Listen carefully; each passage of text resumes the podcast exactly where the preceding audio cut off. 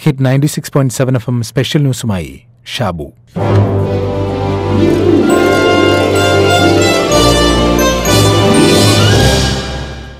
രണ്ടായിരത്തി പതിനഞ്ചിൽ അമേരിക്കൻ പ്രസിഡന്റായിരുന്ന ബറാക് ഒബാമ മുഖ്യ അതിഥിയായെത്തിയ ഇന്ത്യൻ റിപ്പബ്ലിക് ദിന പരിപാടിയുടെ തീം നാരി ശക്തി എന്നായിരുന്നു.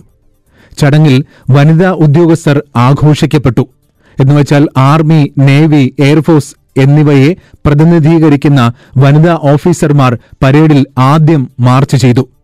രാഷ്ട്രപതി ഭവനിൽ ഒബാമയെ സ്വീകരിക്കുന്ന സമയത്ത് മൂന്ന് സേനകളുടെയും കമാൻഡിംഗ് ഓഫീസറായി ചുമതലപ്പെടുത്തിയത് വിംഗ് കമാൻഡർ പൂജ താക്കൂർ ആയിരുന്നു അന്ന് army chief general Dalbir Singh പറഞ്ഞത് സൈനിക രംഗത്ത് വനിതകളുടെ സംഭാവന വളരെ വലുതാണ് എന്നായിരുന്നു. അന്ന് ആഘോഷം പൊടിപൊടിച്ചു. ഒടുവിൽ പരേഡും കഴിഞ്ഞു ഒബാമയും പോയി. തൊട്ടുപിന്നാലെ പ്രതിരോധ മന്ത്രാലയത്തിലെ ഒരു ഉന്നത ഉദ്യോഗസ്ഥന്റെ പ്രസ്താവനയും വന്നു. എന്തൊക്കെ പറഞ്ഞാലും സ്ത്രീകളെ യുദ്ധരംഗത്ത് അണിനിരത്തുന്നതിനുള്ള നിയന്ത്രണങ്ങൾ തുടരും എന്ന്. സൈനിക രംഗത്ത് സ്ത്രീകൾ കടുത്ത വിവേചനമാണ് നേരിടുന്നത് എന്ന ആരോപണം നേരത്തെ തന്നെ ഉയർന്നിരുന്നു.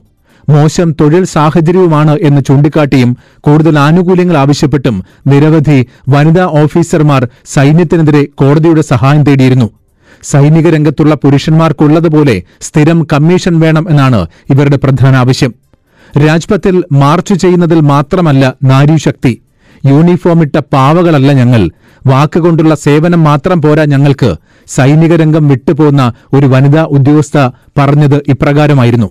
എന്നിട്ടോ രണ്ടായിരത്തി പതിനെട്ടിൽ ഈ വിഷയത്തെപ്പറ്റി അന്നത്തെ കരസേനാ മേധാവിയായ ഇന്നത്തെ മൂന്ന് സേനകളുടെയും തലവനായ ബിപിൻ റാവത്ത് ഒരു മാധ്യമത്തിന് നൽകിയ അഭിമുഖത്തിൽ ഇങ്ങനെ പറഞ്ഞു.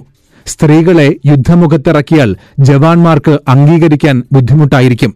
സൈന്യത്തിൽ സ്ത്രീ വിവേചനമില്ല. യുദ്ധരംഗത്തിറങ്ങാൻ സ്ത്രീകൾ തന്നെയാണ് താൽപര്യം പ്രകടിപ്പിക്കാത്തത് എന്നും അദ്ദേഹം പറഞ്ഞു. സൈന്യത്തിൽ പുരുഷന് നൽകുന്ന അതേ പ്രാധാന്യം സ്ത്രീകൾക്ക് നൽകുന്നതിൽ എതിർപ്പില്ല. എന്നാൽ യുദ്ധരംഗത്തിറങ്ങാൻ സ്ത്രീകൾക്ക് യാതൊരു താൽപര്യവും ഉണ്ടാകില്ല കുട്ടികളുടെ കാര്യമാണ് പ്രധാനമായും അവർക്ക് അസൗകര്യമുണ്ടാക്കുക എന്നായിരുന്നു ബിപിൻ റാവത്തിന്റെ പരാമർശം. വസ്ത്രം മാറുന്ന അവസരത്തിൽ ജവാന്മാർ ഒളിഞ്ഞു നോക്കിയെന്ന് പരാതി പറയരുത് എന്നും റാവത്ത് അന്ന് പറഞ്ഞു.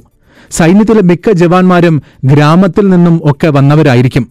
അതുകൊണ്ട് തന്നെ ഒരു വനിതാ ഉദ്യോഗസ്ഥ തങ്ങളെ നയിക്കുന്നത് അവർ താൽപര്യപ്പെട്ടു എന്നും വരില്ല. ഇതുകൊണ്ടൊന്നും പ്രശ്നങ്ങൾ തീരില്ല. സ്ത്രീകൾക്ക് പ്രസവാവധി നൽകേണ്ടി വരും. ഒരു കമാൻഡറിംഗ് ഓഫീസർ ആയിരിക്കുന്ന വ്യക്തിക്ക് ഒരിക്കലും ആറുമാസക്കാലം ലീവ് നൽകാൻ കഴിയില്ല.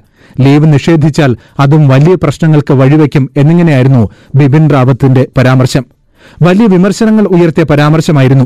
എന്നാൽ ഇതേ നിലപാട് തന്നെയാണ് ഇക്കഴിഞ്ഞ ദിവസം സുപ്രീംകോടതിയിലും ഈ വിഷയത്തിൽ കേന്ദ്ര സർക്കാർ സ്വീകരിച്ചത്. ഇന്ന് സുപ്രീംകോടതി വീണ്ടും ഈ വിഷയം പരിഗണിക്കുകയാണ്. എന്താണ് സുപ്രീംകോടതി പറയുന്നത് എന്ന് നമുക്ക് കാത്തിരുന്ന് കേൾക്കാം. അതിനു മുമ്പ് ഒരു ഓർമ്മപ്പെടുത്തലാണ്. ക്യാപ്റ്റൻ ലക്ഷ്മി എന്ന ഒരു സ്ത്രീയുടെ ജീവിതം. ആയിരത്തി തൊള്ളായിരത്തി പതിനാല് ഒക്ടോബർ ഇരുപത്തിനാലിനാണ് ജനിച്ചത്. മദ്രാസ് മെഡിക്കൽ കോളേജിൽ നിന്ന് മെഡിക്കൽ ഡിഗ്രി നേടി. ആയിരത്തി തൊള്ളായിരത്തി നാൽപ്പതിൽ സിംഗപ്പൂരിലേക്ക് പോയി. അവിടെ മെഡിക്കൽ പ്രാക്ടീസ് ആരംഭിച്ചു.